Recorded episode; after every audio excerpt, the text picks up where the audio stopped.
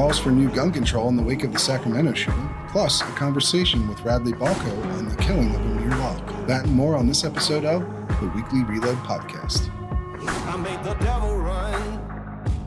I gave him poison just for fun. I had. All right, welcome, ladies and gentlemen, to another episode of the Weekly Reload Podcast. I'm your host, Stephen Gutowski. I'm also the founder of thereload.com, where you can head on over and check out our membership options today if you want to get exclusive access to uh, firearms journalism and analysis that you cannot find anywhere else on this planet. You would also get access to this podcast a day early and the opportunity to appear on the show in a member segment, which we actually have another one this week. We got a good streak of, uh, of member segments going, which uh, you know I always enjoy because I like to learn a little bit more about the kind of people who are signing up for the reload and creating this new little community we've got going. But uh, this week we have um, Radley Balko, who is a uh, investigative reporter and columnist at the Washington Post. He's joining us. Welcome, Radley. Thank you so much for coming on. Can you just uh, tell people a little bit more about yourself in uh, your own words? Uh, sure. Uh, so yeah, I'm a columnist for the Washington Post. I'm an investigative reporter, um, both for the Post and other publications.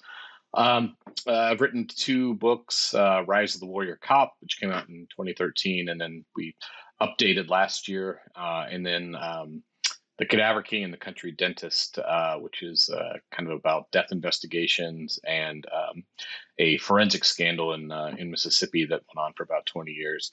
Um, I am a libertarian, support gun rights, maybe not to the extent that a lot of uh, other gun rights supporters may, uh, but it, I do generally believe in the, the, Second Amendment and the right to you know defend yourself, uh, right to gun ownership. Um, yeah, I used to work at the Cato Institute and Reason, uh, and now I'm at the Washington Post. You obviously focus quite a lot on the criminal justice system, policing, right? and there's clearly a number of ways that those issues intersect with gun rights in America. Um, and we actually have a very recent case that uh, we just had some news on this week, in fact, uh, out of Minneapolis um, with Amir Locke's shooting.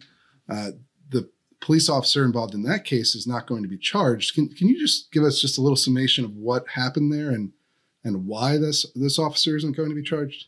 Uh, yeah, so as I understand it, the police were looking for a suspect in a, a shooting. Um, they uh, obtained warrants to several residences of people who had some sort of connection to the suspect. Um, Amir, Amir Locke was not the suspect. Right. Uh, I believe the suspect was his cousin. He was staying at his apartment. Uh, and the police uh, conducted a, a no-knock raid on the apartment, uh, or uh, a, a legally a no-knock raid. You know, they claimed they knocked and announced as they were coming in, but for, for the purposes of sort of anybody inside, it's really no different than a no-knock raid. Uh, and Locke apparently reached for, according to the body camera footage, reached for a gun as the police came in and they shot and killed him. Uh, again, he was not the suspect, was not suspected of any criminal activity whatsoever. He just happened to be in the wrong place at the wrong time.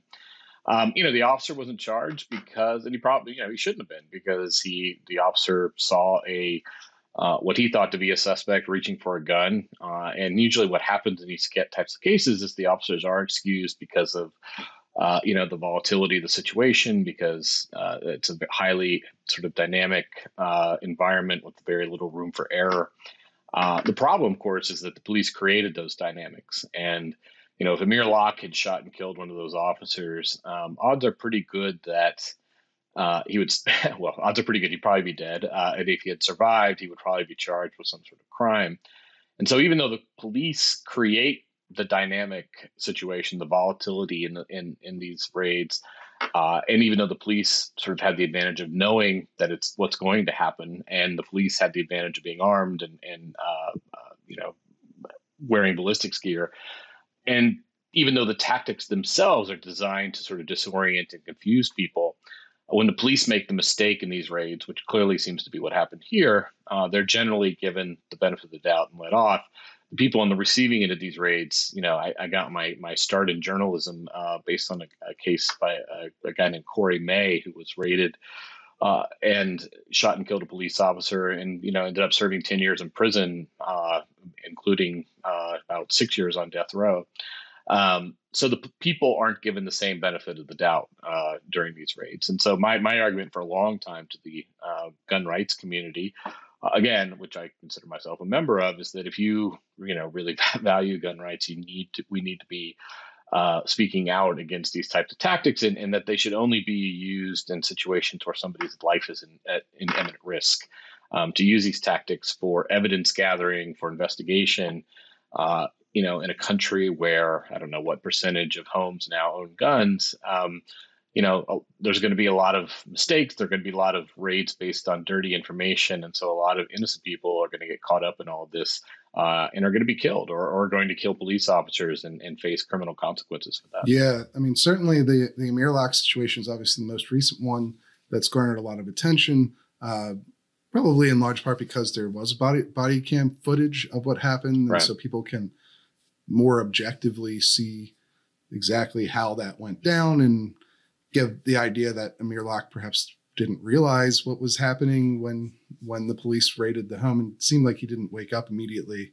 Um, and, and, then this uh, series of events led to his death and uh, so the critique here is i guess um, from what you're saying not necessarily that the police officer himself who was the individual uh, who actually fired the gun was doing anything that was um, illegal or um, even necessarily unreasonable. I mean, he had reason to fear for his life given the gun involved, but right. the problem is the the tactic and this the setup and and yep. the way that it um, unfairly disadvantages regular Americans. Um, rights. Is that, look, is I mean, that correct? Look, yeah, you, you you break into somebody's house while they're asleep, you know, uh, early in the morning or late at night, and you elicit um, a very primal reaction in people, right? As the fight or flight response kicks in, and if you're in your own home, flight isn't really an option. And so most people are going to, you know, if they have any kind of protection. Uh, you know, if they're they're armed in any way, they're going to reach for that arm, ar- those arms to protect themselves. And um, you know, I've seen this. I mean, I've been covering this issue for about twenty years, and I've seen it over. I mean, the pile of the pile of bodies just keeps growing. Uh, people who've been killed in these situations. Um, it just happens over and over and over and over again. Um, and you know, the interesting thing about it is, or kind of the outrageous part of this, I guess, is that uh, you know nobody has ever really nobody ever really considers uh, these tactics from a kind of a, a from the perspective of the people who might be inside these houses who are innocent, right? Um, when Joseph McNamara, who was a, a police chief in um, San Jose uh, and I believe Kansas City for a long time, but was a political conservative, um, worked for the um, uh, uh, the Hoover Institute uh, after he retired um, in in uh, at Stanford. Um, you know, he talks about a conference once he held in Los Angeles about the use of SWAT tactics and no knock raids to serve drug warrants. Uh, and one of the things I, I, interviewed him for my first book, and he's passed away now, uh, but he he talked about this conference where he had I can't remember everybody involved. He had like a district attorney, a police chief, a you know another high ranking police officer, a judge, uh, and he he a city council member maybe, and he asked all of them, you know, who should make the decision on what types of when police use these kinds of forced entry tactics. And what he found was that nobody uh, who had the power to kind of restrict these tactics or to consider them from the perspective of anyone other than the SWAT team themselves was willing to say, this is when we should use them and this is when we shouldn't. Uh, and so it basically came down to basically the head of the SWAT team got to decide whether or not the SWAT team was going to be used. And, you know, if you are the head of a unit like that, you want to be used as often as possible, right? You want to be seen as useful. You want to be, you know, productive. You want to be seen as a vital part of the police department. Now that has changed in some departments, including Los Angeles. They now there's a threat matrix that some of the larger city police departments go through when they decide what kinds, what types of tactics to use. But that's really only in a you know uh, a handful of large cities, and in, in most parts of the country, in a lot of these small towns and, and counties, sheriffs that have their own SWAT teams, um, you know, the decision is really kind of more ad hoc and. Uh, you know, we've seen from surveys done by the ACLU, by Peter Kraska, um, a criminologist at Eastern Kentucky, um, that you know somewhere between 75 and 80 percent of these types of forced entry tactics are done uh, to serve warrants uh, for drug crimes. Uh, and so, you know, you're, you're, you're, you've gone from using these types of tactics, this forced entry, that at one point were reserved for situations where someone was in the process of committing a violent crime. So you think, uh, you know, domestic violence situation, hostage taking, an active shooter, a bank robber. That's how this was primarily used until about the early to mid 80s, these, these types of tactics. Now they're primarily used to serve a warrant on someone who is still merely suspected of a non-violent consensual crime, right? You're not the, the person hasn't even we don't we're not even sure the person committed the crime yet. We're still investigating because that's the whole purpose of the search warrant. And so you're using these overwhelmingly violent tactics that are designed to sort of dis, to confuse and disorient people where there's very little margin for error and you're using them to investigate often sort of low level drug crimes that are still in the investigative stage. And that's a, it's a massive shift in how governments have used that kind of force over the course basically of my lifetime. And there's never, there was never any sort of discussion or debate about whether, you know, the, the cost benefit of using that kind of tactics, never met, never mind kind of the more sort of profound civil liberties implications. Uh, and so that's, you know, that's the conversation I think that we've had really since Breonna Taylor and George Floyd that um, that that that you know on a kind of a national level we hadn't had until that point um, as this shift was taking place. Yeah, and I think there's an extra layer of of conversation to be had in in regards to the gun rights implications here as well, because you know a no knock raid, uh, as as most people understand that term, is one where you have no warning that someone is breaking into your house or for what reason, or, or you have no warning that they're with the police department. Um, and even even in that situation, of course, somebody just yelling that they're with the police department is as they break down your right. door. Uh, which which happens frequently. I mean, you know, I there was just story a story a video and story about that just about two days mm-hmm. ago that I, I retweeted. Um, that does happen fairly often. Yeah, I mean, uh, it, it's sort of. I, I, believe David French has talked about this to, uh, when we when mm-hmm. we had him on on the podcast previously, but uh, you know, it, it, kind of erodes your your gun rights as well because, um, generally speaking, you know, the castle doctrine, which we have in most most states, uh, would would say that if someone is breaking into your home, uh, you have a right to defend yourself with your firearm. But these no knock raids create situations where, uh, you know. Uh, that's not necessarily true, right? I mean, even even in right. situ- I believe there was a there was a case uh, a while back, and uh, perhaps you can uh, recall the, the name of the person involved in this, but the police raided the wrong home. Um, mm-hmm. And the person inside was armed and shot at the police and, and then was charged for that. Uh, there's, I mean, I've doc, I've written about many cases like that. I would say, I, I, don't know, I can't even, couldn't estimate over the years. I would say at least a dozen, probably a couple dozen. Um, but but Cory Maye, the case I mentioned that, that I kind of got my journalism career started with, was one of those cases. This was a guy who was uh, at home alone with his 18 month old daughter. The police conducted a drug raid at 12:30 in the morning. He lived at a duplex, and on the other side of the duplex there was a known sort of drug dealer, but you know Cory had no did, you know no affiliation with mm-hmm. him. But the police raided both sides, whether it was a mistake or they were just trying to be thorough, or, or who knows. Uh, and Cory, you know, wakes up and and this bedroom door flies open where his daughter's asleep on the couch or on the bed, and he's on the floor, you know, holding a gun, and he shoots and kills uh, the first officer in the door and then realizes they're police and immediately surrenders with bullets still left in the gun. And, you know, in those cases, you know, the, the person almost always gets charged and prosecuted, usually convicted. And, you know, you have to kind of think about put you put yourself in that person's shoes. So let's say let's let's assume the worst. Let's say a guy like Cory Maye uh, decided knew that they were cops, and for whatever reason, I think he had like a burnt roach in his apartment. Right, you know, he he was a recreational pot smoker, but nothing. It would have gotten him a fifty dollar fine under the circumstances. So, you know, you could you could I guess you could say that this guy was worried about that fifty dollar fine, and so he decided to take on a heavily knowingly take on a heavily armed team of police officers, shoot and kill just one of them, and then surrender with bullets still left in the gun you know that doesn't make a whole lot of sense. Uh, I think the more you know intuitive thing is that he didn't know they were the police, and as soon as he realized what that they were, he he surrendered. Um, and that's I think you know I've talked to sort of uh, I interviewed a lot of police officers for the book, and a lot of the older generation uh, of police officers said you know told me that including uh, the the former police chief in Washington D.C. in the in the 70s when the no knock raid was became the Nixon administration had made it sort of a national policy. Um, but they said, you know, people who even people in the drug trade, even when you have the right place and and you have a known drug dealer. Um, nobody goes in the drug trade to kill cops, right? They, they know that if you kill a cop, you're you're going to be lucky to survive the next few seconds, and, and if you do, you're you're probably going to go to prison for a long time, and you may probably go to death row if you're in a death penalty state. So even when you know a drug dealer shoots back at the police, it's usually because they think that they're being raided by another drug dealer.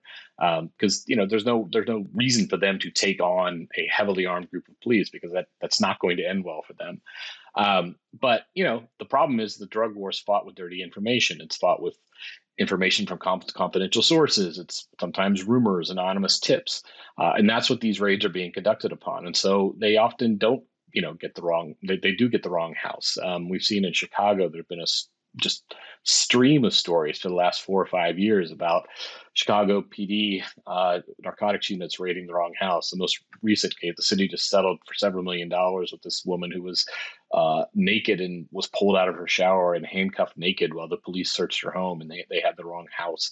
Um, they're just, I mean, I can't even begin to tell you. I used to document on my blog, you know, a few of these cases every week. I can't even tell you how many times it's happened. Um, you know, fortunately, not all of them end in tragedy with someone dying, but you know, it's a lot of trauma. It's uh, to have the police break into your home and throw you on the floor and put, put a gun at your head uh, over, you know, what's usually some sort of drug crime uh, is. Uh, uh, it's a very traumatic experience, and and I think it is antithetical to a philosophy that believes that you have a right to de- to, to self defense, a right to have armed guns in your home to defend your home, because the police can do this sort of with impunity. Um, and if they even, you know, if they often get the wrong address because they're doing it on, on bad information, and you do, you're caught in one of those situations, and you do what any person who wants to defend their home would do in any other circumstance.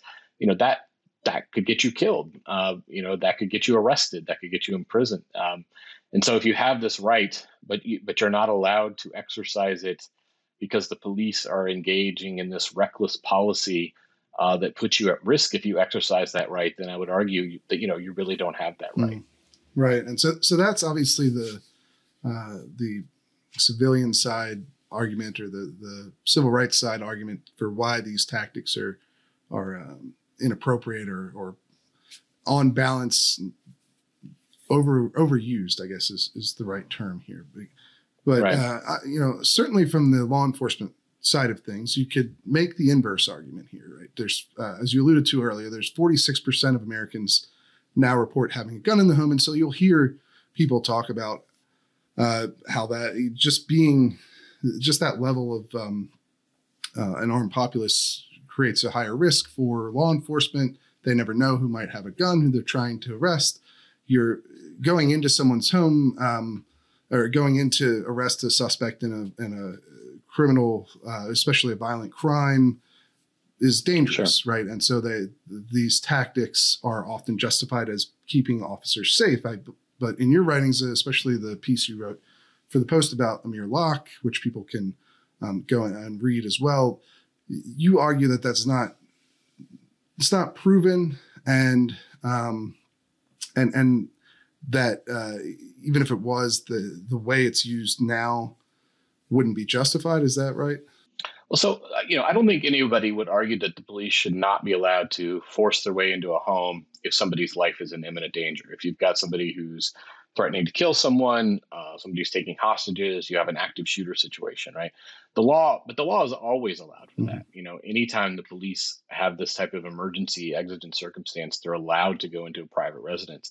The whole reason why you need a no-knock warrant is because there isn't anyone's life in danger, right? It's it's sort of premeditated. Mm. It's they're saying we need to get in before this person can you know flush their drug supply or we need to get it you know because this if the person presented an imminent risk to someone else's life the police could go in immediately.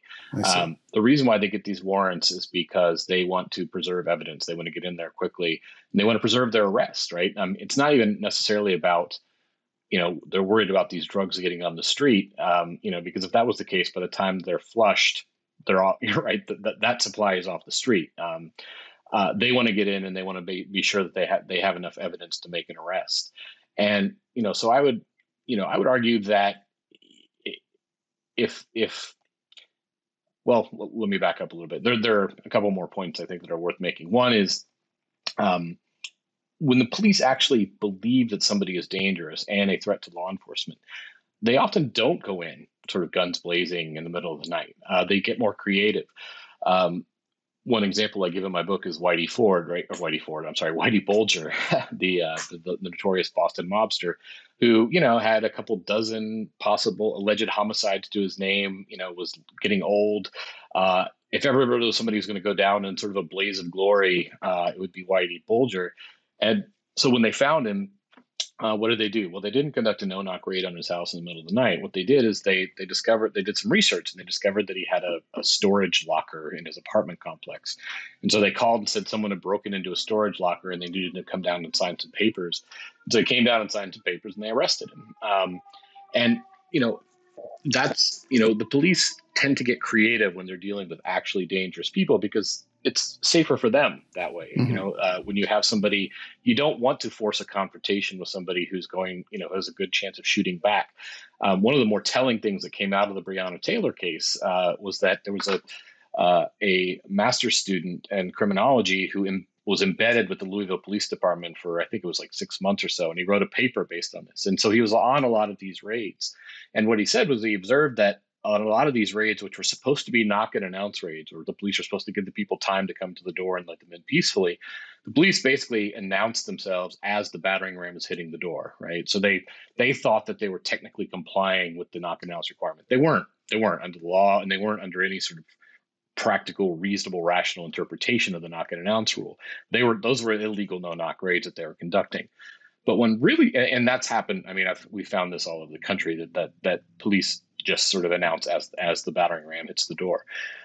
But the really interesting thing that this this student found when he was embedded with them is that when they were facing an actual dangerous suspect as opposed to a drug suspect, when they're facing somebody when they're trying to arrest somebody for you know who was a suspect for murder, um, the head of the SWAT team would say, "We really need to make sure we knock and announce this time."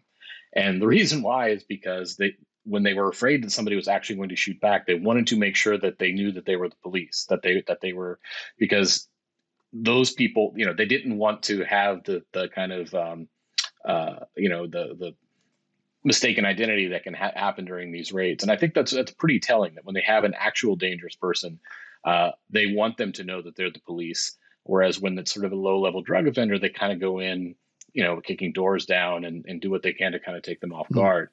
That's um, interesting. So, so you, you know, I think so. You don't uh, really buy the idea at all that this is in the interest of officer safety. These sort of raids. Um, you think that it's more evidence um, I, collection and I don't I don't think it protects the officers. I think it puts the officers at more risk because again, you are eliciting a very primitive response in people when you break down their door and you wake them up in the middle of the night with armed men pointing guns at them.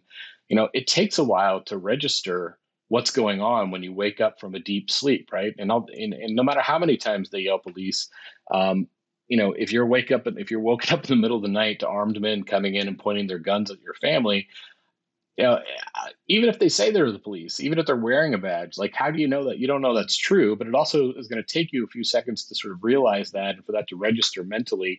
Uh, and you know, you're going to have all sorts of adrenaline pumping. You're going to be a little bit groggy. Uh, so yeah, I mean, I've I've argued for a long time that I think these tactics act, actually make things more dangerous for for police, particularly when it's this kind of premeditated no knock raid. You know, I, I will say when you have an active shooter situation, you know, of course, by all means, the police need to get in as quickly as possible and, and try to control the situation. Uh, but you're, when you're dealing with even even a suspect in a violent crime, um, you know, I think you know you can wait until they're coming or going, unless you're you know unless you're afraid they're going to commit a crime imminently. Um, you wait till they're coming or going, or you can do what they call surround and call out, which is where they they they bring a, a large battalion of officers they get on a megaphone and they tell the person they're surrounded and they give them a chance to come out peacefully. Um, and you know i've talked to uh, police uh, narcotics commanders who sort of generally kind of agree with me on other things and they say well the reason why we can't do surround and call out for drug warrants is that we just have too many of them. Uh, it takes too long to do a surround and call out. When you have 15 or 20 or 30 drug warrants you're serving right. a week uh, it's a lot quicker to just kick doors down than to, to, to do this big kind of show uh, of surrounding call. And I think that's telling. It's it's not about constitutional rights or what's safest. It's it's about what's easiest. Yeah, I was thinking I was thinking a similar thing when you were describing the Whitey Bulger takedown. Obviously, that was uh, there's a lot of planning goes into something like that.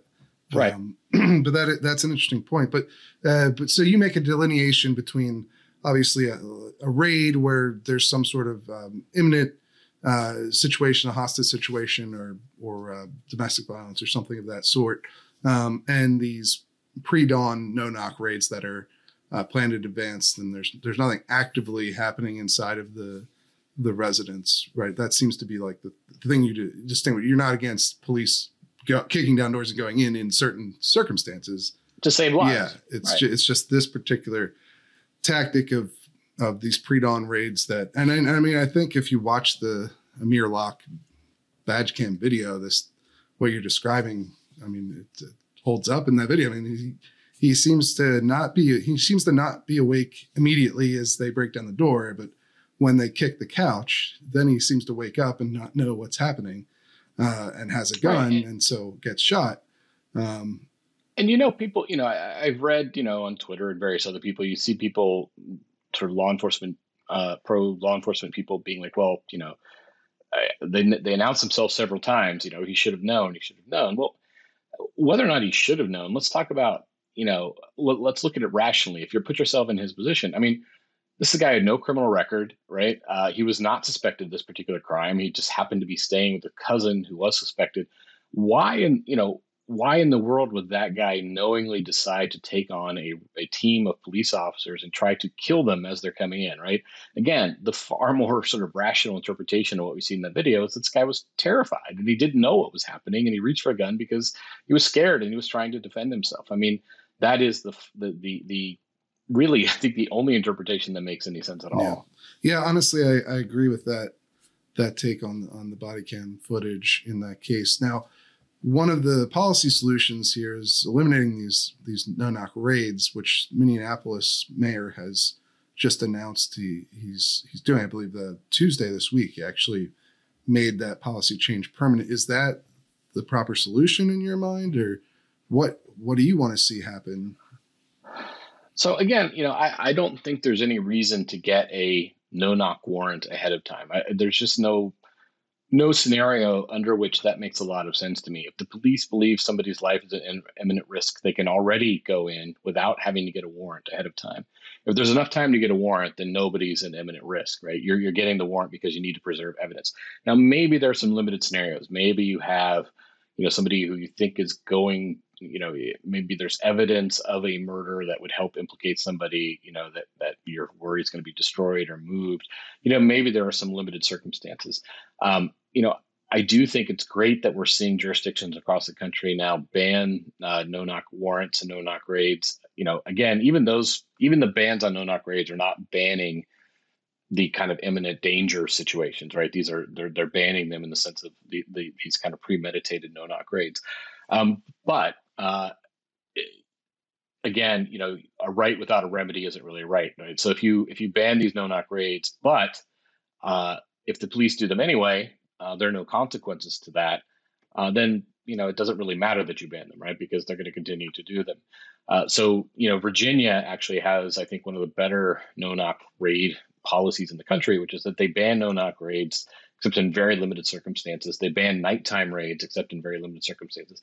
But then there's also an, enfor- an enforcement mechanism. Um, the police have to uh, knock, announce, and give the person inside the opportunity to come to the door and open it and let the police in peacefully. Uh, but then also the police have to be wearing body cameras and they have to record themselves conducting these raids. And you know, one thing I found over over the years in a lot of these cases is the police will, you know, either lie or they will just badly misremember what actually happened. Uh, and so without that footage, you know, the police can just say we knocked and announced, and and you know, it's the word to get the person inside against the police officers. I wrote about a case in Myrtle Beach where the police uh, shot this guy uh, over a dozen times. Um, he actually survived, but he's you know he lost several organs and he's uh, paralyzed. Um, and this is over two fifty dollar pot sales, and the police. This is one of these multi jurisdictional task forces, and the police. Every member of the task force said over and over again, "We knocked and announced ourselves multiple times, waited, you know, a long time, gave him lots of opportunities to answer. Then we finally kicked, uh, battered down the door, and he fired at us, and that's when we opened fire. Well, we later learned that the gun the guy had had never been fired. Um, so then the police said, well, he just pointed it at us after we knocked and announced several times. And again, every single member of the task force said they knocked and announced multiple times. Well, the guy had surveillance camera, and when the video, and they didn't, the police didn't realize that. And so when the video came out, and I've written a lot about this case, um, it's very clear from the video that there was no time for them to have knocked and announced several times as they all claimed. And then we find out in depositions that they didn't even really have a policy on knocking and announcing. There was no formal policy.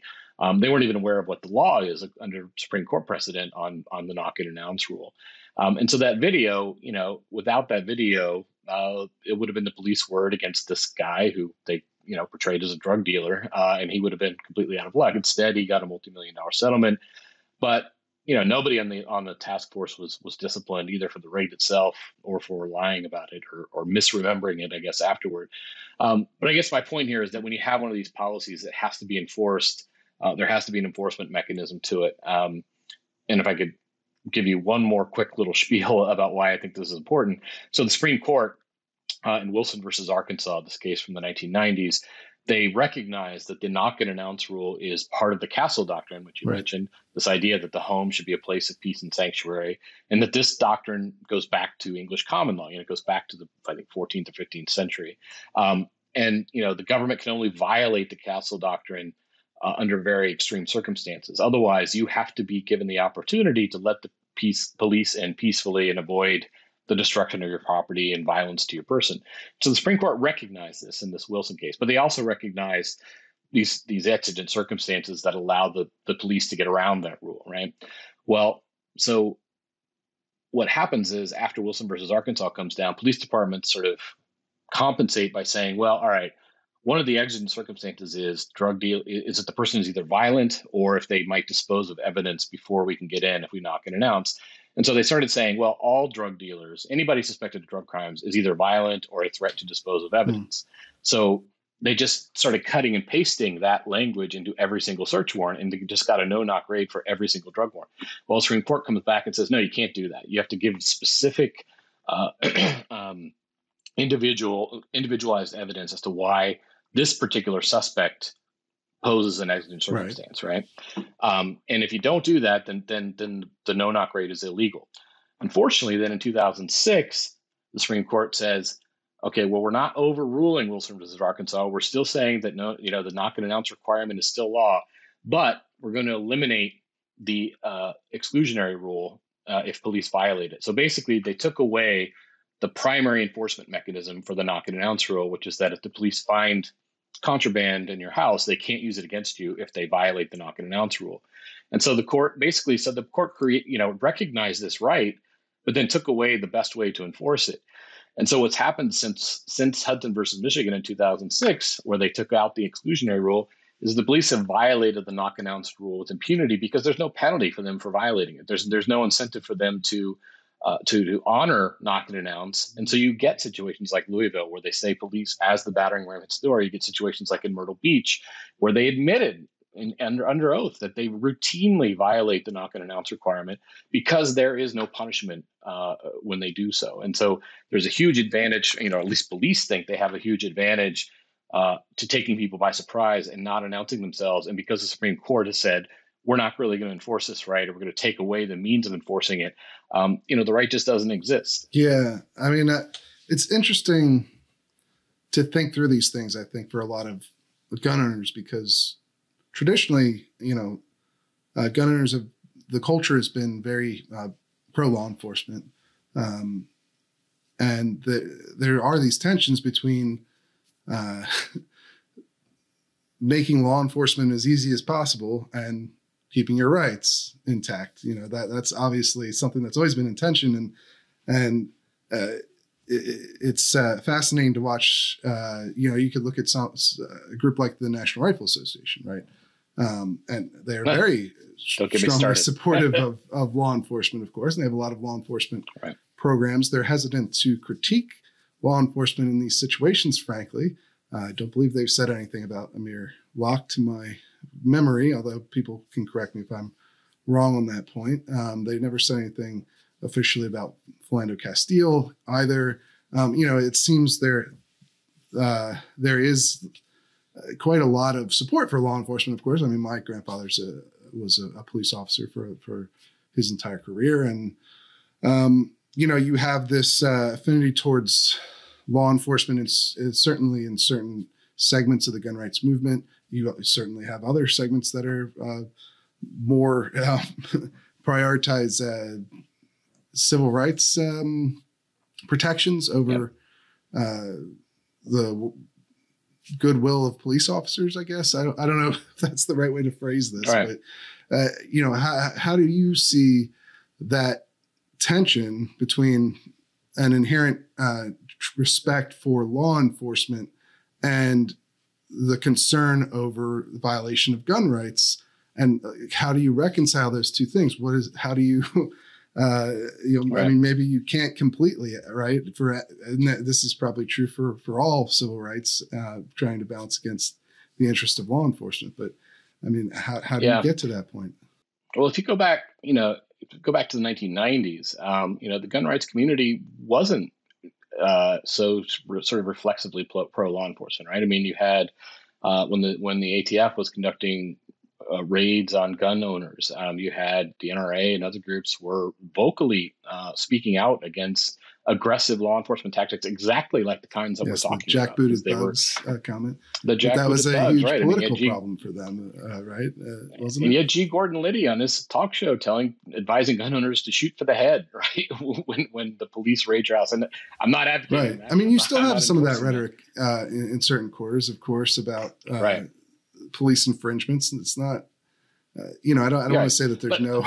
there's no one right. uh, strongly pushing back against the, these things. It's just there. There's clearly in, the, in our gun culture uh, a priority put on respect for law enforcement in in the mainstream um, uh, gun rights movement uh, in large part. Well, and I think right, and I think that's I look. I, I have I think the NRA.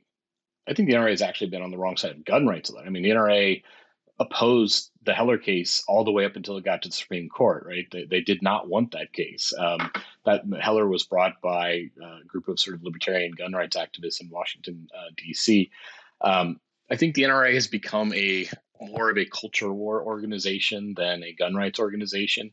Um, and one one example I always bring up is Colin Kaepernick. Um, you know, Colin Kaepernick was a gun owner uh, before all you know before all of this started happening uh, before the whole take a knee thing.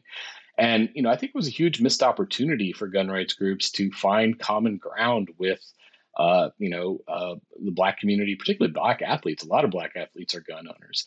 Um, but they while a lot of black athletes also you know uh, endure or, or, have experienced racism at the hands of law enforcement. And i think there was um, you know the nra decided for whatever reason to make colin kaepernick sort of a public enemy uh, even though he had never said anything disparaging about gun owners or gun rights, and probably I imagine supports gun rights, given that he owned a gun. Uh, there's you know he had video on his Instagram of him at the shooting range, um, and so I think you know the NRA decided probably because, as you mentioned, they have a huge law enforcement uh, uh contingent among its membership uh, that you know they were going to sort of take a side in this issue that that really had nothing to do with gun rights. And if anything i think you know civil rights and gun rights are one and the same. I mean i, don't think you can necessarily separate them particularly if you look at um, you know the history of gun control in this country and, and the way it's been sort of imposed on the black community.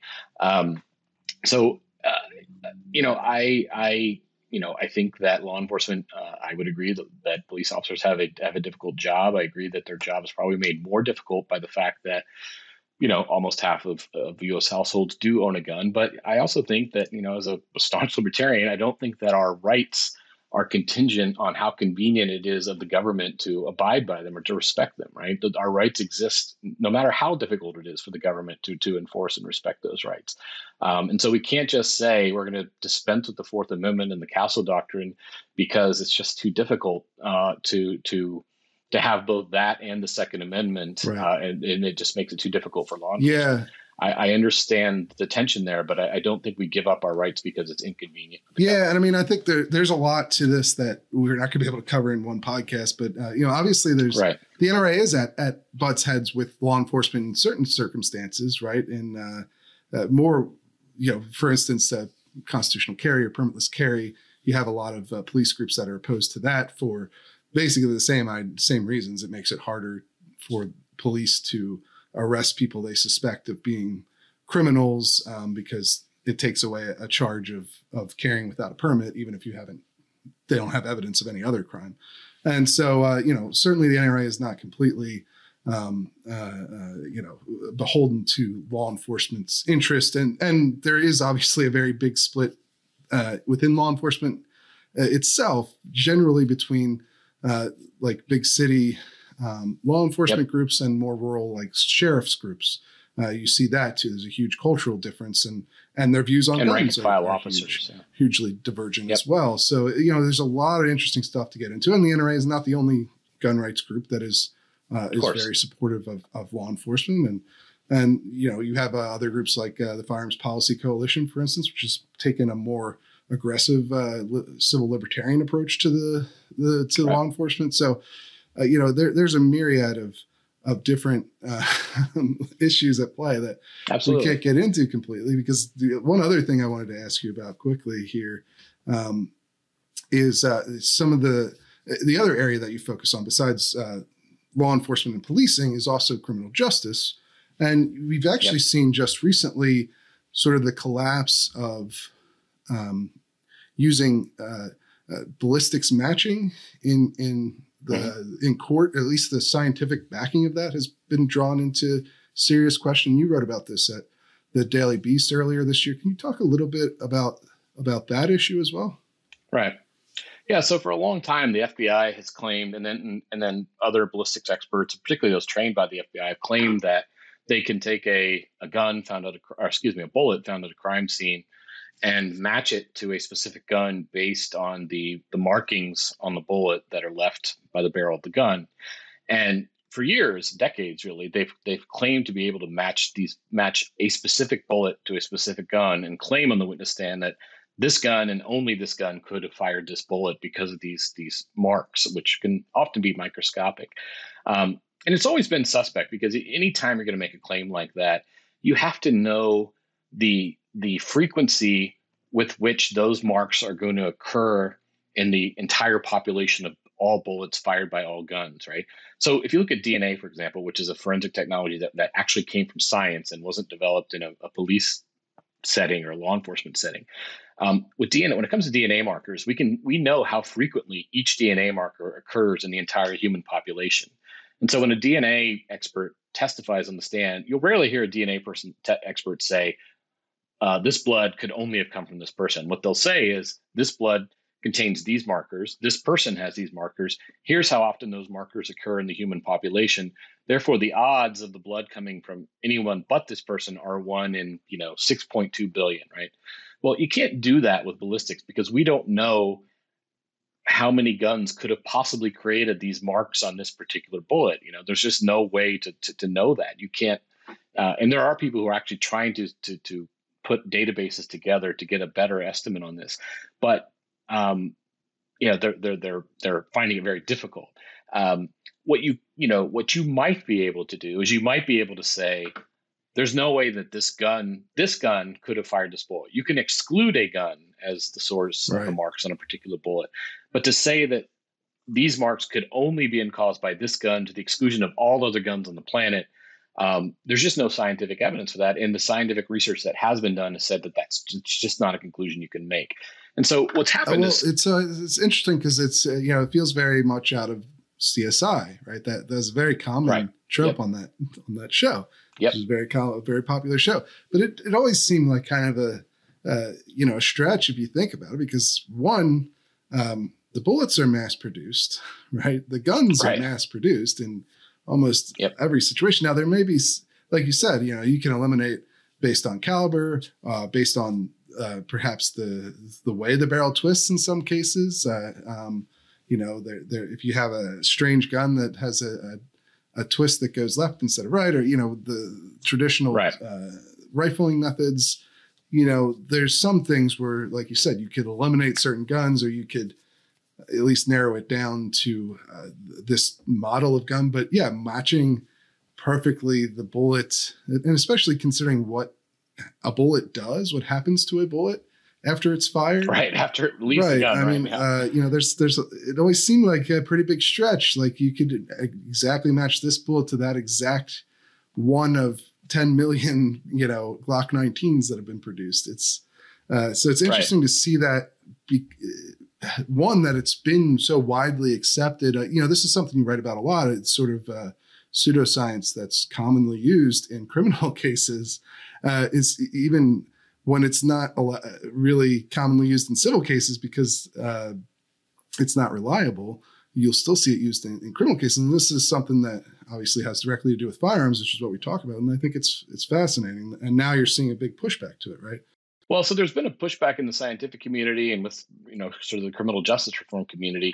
Um, you know, ballistics matching is part of this field of forensics called pattern matching, and it's it's um, uh, includes you know bite marks, it includes uh, shoe prints, tire tread, and it all involves basically there's no kind of computer that like you see on CSI that sort of you know matches things up Right. perfectly. You get that with fingerprinting, um, although uh, partial prints are, are still problematic, but most of the time it's an expert looking at at at two things sometimes under a microscope and just sort of eyeballing it and deciding whether or not it's a match or not. And you know that in itself is problematic. How much information they were given about the broader crime you can have cognitive bias creep into how they're doing the matching there have been um, uh, proficiency tests given to ballistic experts about where we know the answer and they don't you know it's often no better than a coin flip uh, the results of those yeah, proficiency but tests these are these are still Um, used today, right? A lot of a lot of this evidence is still So being that's- used, even with this pushback. so that's the yeah that's what this article was about was that you know a few judges here and there are now starting to push back a little bit and it, it's it's it's the most sort of uh, faint and sort of lukewarm of pushback basically they're telling these experts you can say that this gun could have fired this bullet uh, you can say you know i can't exclude this gun all they're saying is you can't say that this gun and only this gun to the exclusion of all other guns on the planet is the only gun that could have fired this bullet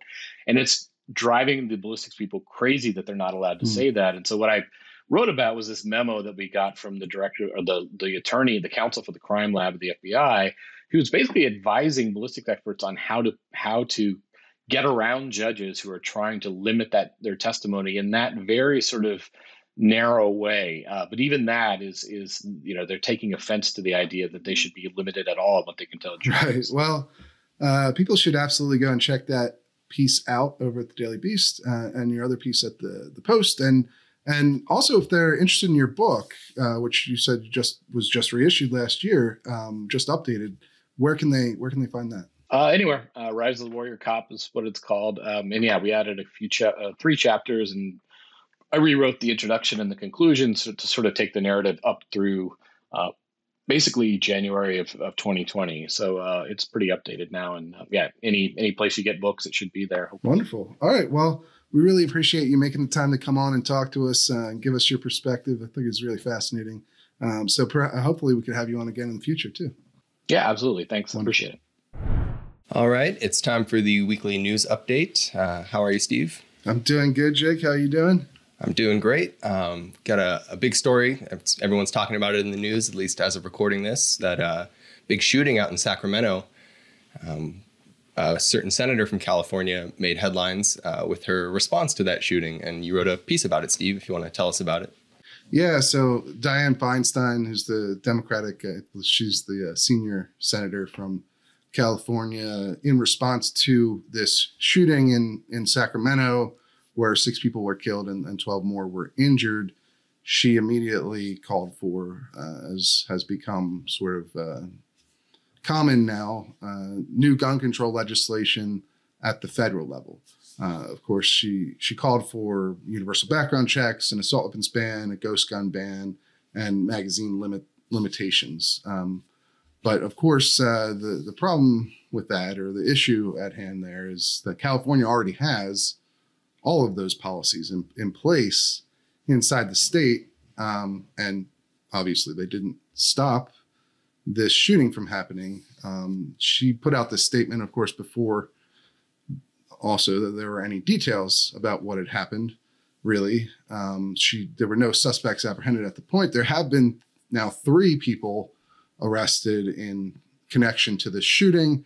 Two of them are uh, convicted felons. One who was uh, actually sentenced to 10 years in jail in 2018, but I guess was released early against the wishes of the, the DA's office in uh, his local part of California. Uh, but obviously, felon in possession charges against two of the suspects, uh, and also a machine gun charge, possession of a legal machine gun uh, against one of the suspects. So they had already broken several federal gun laws, in addition to obviously a myriad of local laws against murdering people, um, to put it bluntly. Uh, and so, uh, you know, th- this is something that we've talked, we talk about a lot in gun politics is this debate over how to stop mass shootings and especially when they happen in places that have strict gun laws already commonly you'll see gun control activists advocate for uh, those same gun laws, but federalized. Their, their claim is that they um, that they're being dis basically California is being disserved by their their neighbors, or at least by uh, states elsewhere in the country. Um, and, and so that's effectively what what Feinstein was was arguing here. Yep. You, I mean, you saw it wasn't just limited to her. The, the president came out and made a, a statement that was similar, um, basically reiterating the same policies that he said for the last, you know, several public appearances where he's touched on guns. He just, you know, yeah. lays out liability for gun makers, background checks, assault weapons ban, you know, the usual. So, in, in a way, it was sort of a message, messaging discipline among Democratic politicians afterwards because they all just said the same thing in response to the shooting before we knew details. Um, and as you pointed out, there were already several federal laws that were violated for this shooting. Um, so yeah. it wouldn't have really made a difference anyway. It's uh, it's always interesting because obviously a lot of Republicans will get criticism for um, you know the refrain of, of, offering thoughts and prayers. That's uh, become right. uh, is sort of a, a, default position for a lot of uh, pro-gun politicians in, in the wake of mass shootings. Uh, but now the default position from uh, you know gun control advocates in the wake of these shootings is to just list off their prior their policy priorities that they want instituted regardless of what has happened uh, in the shooting. I mean, obviously, this shooting there's there's no evidence at all that anyone involved bought a gun across state lines and then took it into this into California.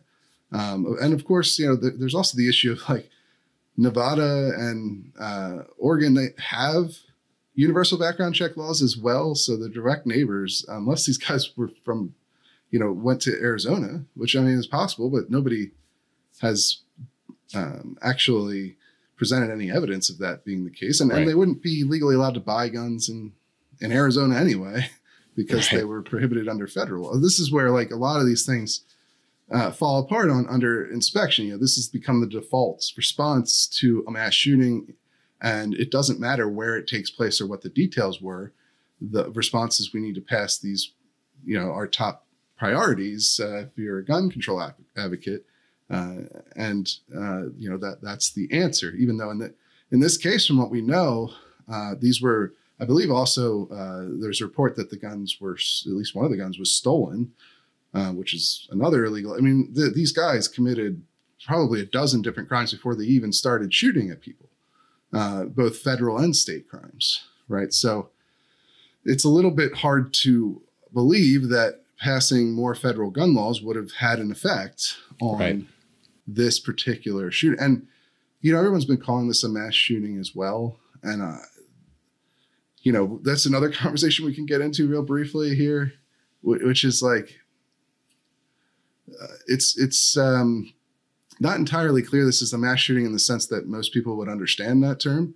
Because what happened in this situation was there was a, a fight outside of a nightclub at two in the morning um, that apparently escalated into gunfire. It sounds more like a shootout. Uh, and now it happened in a crowded area, and it sounds like there were quite a lot of innocent victims, which is horrendous. Uh, but this is different from, uh, you know, your Sandy Hook or, or Parkland type shooting. Uh, but it's being labeled in the same way and and right. bunched together as which has become a common thing in media as well and and especially since most major media outlets changed the definition of mass shooting uh, uh, years ago. I mean, if you look at Mother Jones, uh, which has, I think, the fairest definition of what most people would understand a mass shooting as, which is like uh, a, a, public killing that uh, where four or more people are, are, killed is essentially the FBI definition of mass murder, but committed with a firearm, um, and and one that doesn't involve uh, you know things like drug disputes or gang wars or or, uh, or you know those types of crimes, which are obviously still horrendous and tragic, but different from what most Americans understand a mass shooting to be, um, because the random nature of a mass shooting, the random public nature of it, is is sort of unique in the American psyche, I think, and and you get a lot of uh, people misled by the way these get labeled, um, because that you know now they they get. Uh, the argument is that one of these happens every day, but I think most people, and I think that hurts the credibility of a lot of media because most people understand intuitively that something like uh, Las Las Vegas does not happen every day in the United States. Right? I mean, uh, what are your thoughts on it? Yeah, I think that's exactly right. It not only does it hurt the credibility of, of media for people that are kind of paying attention to that distinction, but it also muddies the water for policy uh, discussions and response because, as you said, there's a very different root cause of a, a, a dispute on the corner or a dispute outside of a bar that escalates and turns into a quick act of violence versus right. someone that may may or may not be under the radar for most of their life that suddenly just goes to a public place and starts gunning down innocent people. Both are obviously horrible. No one likes to see anyone get shot. But the policy response to both of those situations is going to be very different. And the fact that this new definition where it's just, oh, four or more people getting shot in an incident it sort of ob- obfuscates both of those, and you don't really have a clear policy response to that because obviously they're very different responses for very different causes. Yeah, I mean, we had uh, Professor James Alan Fox on the show, uh, right? You know, a couple months back, who who runs the database for the Associated Press uh, on mass shootings, and they, they use the a definition closer to what Mother Jones has. Um, and you know, he said, look, it's uh, obviously tracking four or more shot is can be a valuable uh, uh, data to have. Uh, sure. But it's uh, clearly different. Most of those shootings are very different from uh, what the average American would understand as as a mass shooting, and that's that's where you get into the problem. And and uh, and and like you said, it's there's there are also very different solutions to sort of a random individual trying to kill as many people in public as they possibly can, and you know a, a fight escalating into um, um, you know deadly violence uh, or you know drug related um, uh, killings, which which all have different you know solutions and different causes, and lumping them all together doesn't really uh, accomplish very much, I don't think, and that's where uh, you start to run into a lot of problems, and and that's when you, you know, the, the only reason, the, the only thing served, the only benefit from doing it that way is really to just push a broad agenda, uh, because you know, obviously, um, if you think that these policies are going to generally help with gu- preventing gun violence, then you're going to want to implement them regardless of the uh, instigating incident right? And that's sort of the approach you're seeing with with gun control advocates and how they respond to to this shooting in, in Sacramento. I think. No, I think that's right. Um, I do want to give media, at least some media outlets, a little bit of credit in this incident because you know a lot of times they'll just parrot whatever the politicians say. Oh, we need more gun laws, and they won't really air the other side. But I did at least see, I believe it was the Sacramento Bee, at least point out after some of these claims were made that look, California already had all these laws in place. Um, yeah which I think is worth noting because a lot of people, particularly on the pro gun side, can get a little jaded by media outlets and the and coverage of this stuff. But I, sure. I do think it's worthwhile to point out, you know, in this case, they at least pointed out that, hey, look, all these policies you're calling for are already the law in the state where this incident happened, um, which is good reporting, I think. Yeah, and I think it's, I think it's a necessary thing to do. I mean, like, I think it's difficult to write about the, what Feinstein and the president had said without noting that look sure. where this happened they have exactly the policies that you're sure. proposing so uh, you know, and like like I said, obviously the gun control advocates have a, a counter to that, which is um, that the looser laws in other states are undermining the strict laws in California. People can make up their own minds about how convincing that argument is, um, and it sort of, I think, also uh, undermines the idea of having strict gun laws uh, in your state, right? I mean, if they're not, uh, what's the point? If if uh, Right. you're saying that they can't stop these these shootings because of uh, what the laws are in other states, um, you know, it's just kind of a, an odd uh, argument. But you know, certainly uh, there's plenty of people who find it has more credibility and credence than I do. So that's just my personal uh, insight on that particular point. But uh, but yeah, so uh, you know, uh, we're going to keep on top of this. I, I think also it's important to note that none of those policies that the president or or Dianne Feinstein have advocated for are going to pass in Congress anytime soon. Um, it's just not going to happen, and uh, you know, depending on how the midterms go, which right now it sure looks like they're um, they're they're kind of go well for the Republican Party at this point, based on polling. Things can change certainly, but uh these policies aren't going anywhere Sure. anytime soon at the federal level, uh, and, and that's important to note too. I mean, this is um just just to give the the audience some uh, some clarity on, on the actual practicality of implementing the, the things that Diane Feinstein had called for. But, no, I think uh, that's right. Yeah. Yeah, so we'll we'll keep it up. We have actually now a uh, another members segment, uh, which which is always my favorite segment, and uh, we're gonna head on over there now. All right, we've got another member segment this week. Uh, I'm here with member Andrew Fagal, who is a PhD in uh, American his early American history and has studied quite uh, a lot of the early American firearms as well. Welcome to the show, Andrew. Yeah, thanks for having me, Steve. Uh, can you tell us just a little bit more about your background for for the listeners who don't know you?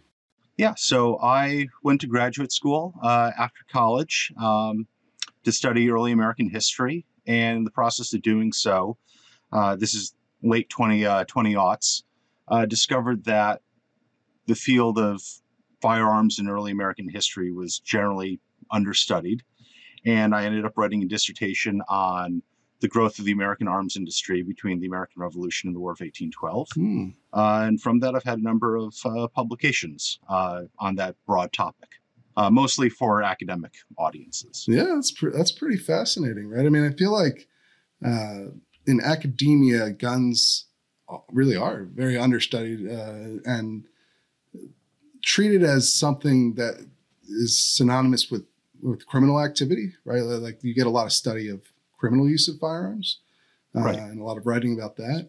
Uh, it was very similar, of course, to how news media treats guns as well. Uh, but it's really uh, looking at such a tiny uh, piece of of the puzzle that is guns in America, right? Because most guns are normal, and normal people use guns, as uh, Professor uh, David Yamane has, has said, another a guest we've had on previously, and there really is not a lot of focus in either news media or academia on the way people actually use guns, the history of guns. I mean, we, we had uh, another member just recently who uh, wrote a book on John Moses Browning, who was able to obtain primary documents, you know, source material from his family because there really hadn't been much actual uh, historical inquiry into his life. And you know, this was for for a book for publication, but but it's just kind of amazing how underserved it all that all really is uh, in in our academic institutions. So it's interesting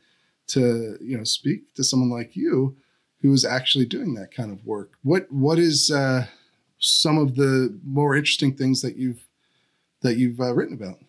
Well, so uh, before I get to that, I mean, one of the reasons why I think that that's the case is that about 25 years ago, uh, you might you probably remember this. There was a book called "Arming America" by a historian named Michael Bellesiles, Hmm. and Bellesiles' thesis was that firearms in early American history were relatively rare, and it's only with the growth of the Industrial Revolution in the 19th century that guns become part of American culture Interesting. uh, writ large. Uh, the problem with that book, um, and you can, it was most historians accepted the argument, and it was really in a couple of different uh, like law journals, um, National Review, where people started pointing out that, hey, some of the sources don't say what you're saying. And the book ended up being retracted by the, it won the Bancroft Prize, that got retracted. Um, he ended up resigning his position from Emory uh, University Wow. over it. And it was, it was a big academic scandal um, from the early 2000s. And I think part of that kind of, you know, who wants to engage with that kind of argument um, and with that scholarship of a massive scandal within the last, you know, 25 years Mm. that ended a career. And, you know, so one of the things about that book is that he had, you know, whether it was academic malfeasance or oversight, you know, I don't know. But within the book itself, he had a lot of interesting ideas like Native American gun culture in the 17, uh, 17th century. And it's only recently that scholars have gone back and it's like, yeah, Native Americans developed a very robust firearms culture uh, almost as soon as there's contact with Europeans. And that develops over the course of the next 200 years. Uh, things like that. Uh, so, at least for myself, you know, I write mostly on what we might consider the you know military industrial complex in early America. I don't really say it that uh, say it that way. Um, So that's how like a But- layman might understand it, right? Someone like Right. right. So it's things like the Springfield and Harper's Ferry arsenals, Mhm. uh, DuPont, uh, which we think of as a major chemical corporation now, actually started as a gunpowder right. uh, firm to make black powder for the federal government um, because all the other competitors in the country were using literally mortar and pestle worked by hand to make black powder for these massive contracts. And they decided we're going to mechanize the process, things like that. That's amazing. That, that's really incredible. I mean, I think there's a lot of uh, history there that just kind of goes um, uh, un, unexplored to to a large degree. I mean, I suppose the, you gave sort of an, an interesting explanation for why why that might be in recent history, but um, you know, and, and certainly, obviously, people get uh, sort of pop history is driven by Right. big events like the American Revolution or you know the big wars. You know, World War II is still extremely popular for history documentaries and so forth. Uh, but uh, you know, there's so much interesting stuff in in the, those spaces in that time period, and in how it really affected the development and growth of the United States. Right? Oh yeah, absolutely. I mean, you know what you know, my own particular take on it is how does the United States go from this country in 1775 that's largely dependent upon foreign sources of arms and munitions to make its revolution actually work to self-sufficiency and an exporter uh, by the War of 1812 period Hmm. and you know it, and it ends up being that it's a real political problem that's addressed everywhere from the federal level all the way on down to local level uh, state and local levels um, to try to bolster american arms manufacturing uh, country. So yeah it, i mean it's a huge story of what governments were actually doing in this time period when we think of the federal government not really doing all that much. Yeah, yeah, absolutely. Um, and and uh, you actually it appears that you have uh, one of these firearms from that period uh, behind you. Is I that do. right? Yeah, that was. Uh, I bought this as a uh, present for myself a couple of years ago. From uh, I got it on auction at the Rock Island Armory. It's a model 1798 Eli Whitney um, musket, uh, probably delivered to the federal government sometime uh, in 1806. If I've got my, if I understand the uh, way the brass band uh, works on this correctly. Fascinating. And so, what what uh, I guess that's War of eighteen twelve era. Yeah, War of 1812 era, early Republic. I mean, with Eli Whitney, Mhm. you know, if people think of him today, it's cotton gin. Right. um, which is one of the, one of the most important inventions in American history um, in terms of basically expanding the institution of slavery across the West. Uh, but Whitney did not make much money from that because it was a relatively simple design that anyone could just copy and not have to pay the patent rights. Uh, he made his money making muskets for the federal government. Um, Wow.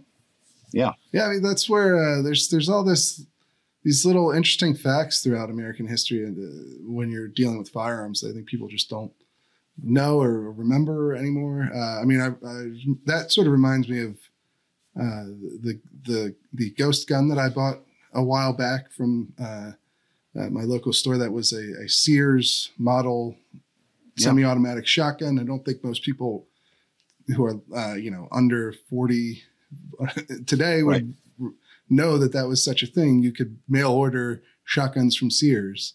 Um, you know, and, and obviously going even further back, someone as famous as uh, Eli Whitney, who's world renowned for inventing the cotton gin, uh, most people would not know that he had an, uh, an arms company that Yeah. sold guns to the federal government. So, uh, you know, it's pretty amazing the way that firearms are intertwined with uh, really all sorts of major American institutions and, and people throughout history. Ab- absolutely. Yeah. And you, you've, uh, uh, I mean, uh, this reminds me a lot too of uh, when we had uh, Ian McCollum from Forgotten Weapons. Oh, yeah. on, right? He's he's very into um, the history of firearms. Although it seems like you you go perhaps an era further back than he does in a, a Yeah. lot of his stuff. I mean, my uh, my one claim to fame and is that Ian McCollum based his um, video on the Chambers machine gun off of an article I wrote on the history of it.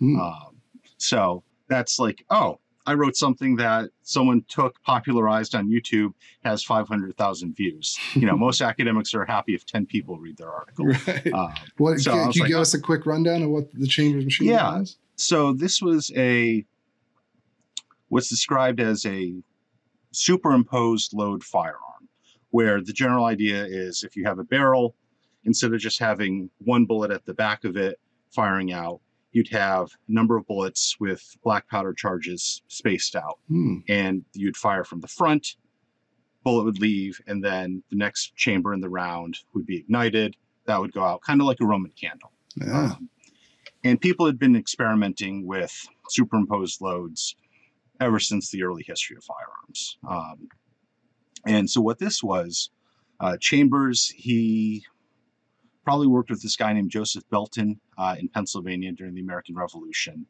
where they were trying to introduce this idea of let's outfit people with these superimposed load firearms uh, in the Revolution. That really doesn't get anywhere. Uh, Chambers brings this idea up again in the early 1790s, um, and it's in the War of 1812 that the U.S. Navy actually adopts uh, some of his weapons. Hmm. Um, one of which it looks like a Gatling gun. Um, it's like seven barrels. Each one is loaded with, you know, some you know 40 to 50 shots. Wow. And the idea was that this thing was going to fi- start firing, and it's going to go for a couple of minutes uh, until it uh, until it fires all of its bullets. Um, the problem with this, as you might imagine, is that there's a lot that can go wrong in, you know, I think it's 224 shots in one of these things. Right. Um, so there's reports at the time of these guns, you know, probably more dangerous to the user uh, than to the person standing in front. oh yeah. but when they work, they work great. Uh, I bet. I mean, it sounds like uh, what it sounds like to me is um, is uh, when a round gets stuck in, in the barrel of a gun. You just Yeah. keep putting more rounds behind it. That sounds like a pipe bomb. yeah exactly extent. there's one of the one of the reports i have is there's these uh, the british capture a couple of examples from the navy on the great lakes and someone tries to like load and fire it and there's the newspaper account of his arm getting blown off uh, when he tries to shoot at so well, you know, kind of horrible stuff. But there's also the reports of some of the demonstrations under controlled circumstances, uh, where apparently the French ambassador to the United States, you know, we're going to order these right away. These are amazing. Let's get them to Napoleon. One condition: under no circumstances can you sell it to the Russians. hmm. Um, things like that. well, it could use that rule again today, I suppose. But uh, Oh yeah, but uh, yeah, I mean, this is another thing about guns is the the other aspect of why so many people are are interested in firearms is this mechanical aspect, the development history of firearms. It's all very fascinating. Uh, Mm-hmm. Yeah. Similar reasons why people are into you know cars. um, or any number of other things, architectures, something, you know, something along those lines. And it's another area that just doesn't get talked about a lot. And that's why, you know, that's why something like what Ian uh, is doing is so popular. Um, Right. But, but yeah, uh, so how how did you come across the Reload? What's uh, what's your story there for becoming a member? Yeah, I mean, a cou- I mean, a couple of things. I think I came across you on social media um, at one point in time, um, like right when the site was first being launched, Mm. and I think I ended up signing up sometime in the summer of 2021, um, like right right after right after the hard launch. Um, Nice. and at least for why I did it, I mean, there's a most of the reporting on firearms that was out there tended to be from one extreme or the other. Mm. And Yeah. you know, it's I think I think guns are really important for America understanding American history. And I think that they're also really important for understanding our own contemporary world um, that we live in. And so, well, I think it's perfectly fine. And I mean, I have my own biases um, and that we all do. Um, it's the importance of being dispassionate and trying to present all sides and have conversations with all sorts of people that was, shall we say, sorely missing in a lot of o- online reporting on firearms um, Yeah. and even in print reporting. So, you know, that's the thing that I honestly I like the most about the reload. Um, Well, thank you. Yeah, I mean that's Yeah. that's a big part of what we try to do. I mean this this episode of the podcast, we've got Radley Balko from the Washington Post, who's uh, Yeah. Uh, you know, a, a unique perspective. He's not necessarily somebody you're going to find on uh, a lot of gun uh, yeah, podcasts. oh, his, gr- he's great. Yeah, Rise of the Warrior Cop and the uh, the Country Dentist um, on the bite mark evidence. hmm I mean, that book is phenomenal. Yeah, and so I mean, that, we try to bring in all kinds of different voices. We've had uh, people from gun control groups, we've had people from gun rights groups, we've had all sorts of advocates. We've had I tried mostly to bring on experts who can speak to whatever's you know in the news at the time, but but uh, yeah, I just think it's uh, important to be informed and uh, be fair and serious when you're talking about this subject because it's something that affects really everyone in the country, even if you're not a gun owner. And you know, for we now have surveys that show 46% of Americans report having a gun in the home. That's the latest uh, number out of the University of Chicago. But you know, even if you don't, even if you're not one of those people, you're likely affected in some way by firearms, and even just by living in the United States, as you have Yep. uh, discussed here on on this segment of the show. Like it's it was an important part of the historical development of this country too, and it's something that rarely gets looked at as uh, in in in a, in a light this way, like from the perspective that we're trying to do, and that's why I thought it was important to to found the reload, and I'm Yeah. glad that that uh, you know it, it's something other people value as well. Yeah, um, and it, look, hey, I really appreciate you coming on the show to to talk a little bit about your background. Um, uh, you know, it's always fascinating to meet people who are actual Reload members and see the diversity of uh, uh, what's out there in, in our little community that we've started to build here. It's been almost a year. Um, I, I'm hoping we can grow and expand from here. Uh, you know, we've we've things have gone pretty well. We've broken a lot of important stories. We've had a variety of different points of view represented on this show uh, and on the site itself. But I'm hoping we can do even more in the next year and, and beyond that for uh, for our readers and for our members. But uh, if you want to become a member today, uh, you want to be on the the podcast and do your have your own member segment, you know, head over to reload.com and pick up a membership today. We'll we'll bring on hopefully many more members in the future. I really enjoy getting to know you guys, and uh, you know that's it for this week's episode. But we'll see you guys again next week.